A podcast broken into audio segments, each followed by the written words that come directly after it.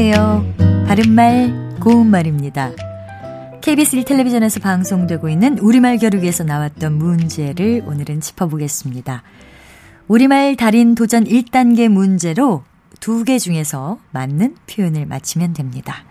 먼저 여지껏과 여태껏 중에서 맞는 것은 어느 것일까요?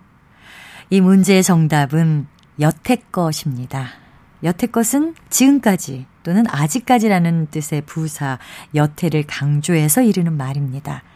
여태껏에서 것은 때를 나타내는 몇몇 부사 뒤에 붙어서 그때까지의 내내의 뜻을 더해주는 전미사로 지금껏, 아직껏, 이제껏과 같은 또 다른 형태의 부사를 만들 수 있습니다.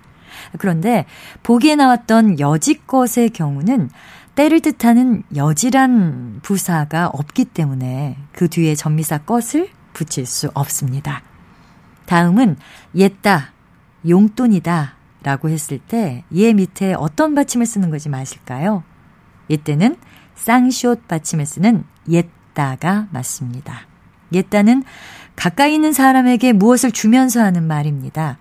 옛다는 예와 있다가 합해진 것인데 예는 여기에 준말입니다. 또 힘이 달리다와 힘이 딸리다 중에서 맞는 것은 힘이 달리답니다. 힘이 달리다는 모자란다는 뜻의 동사로 일손이 달리다, 실력이 달리다처럼 쓸 수 있습니다. 바른말 고운말 아나운서 변희영이었습니다.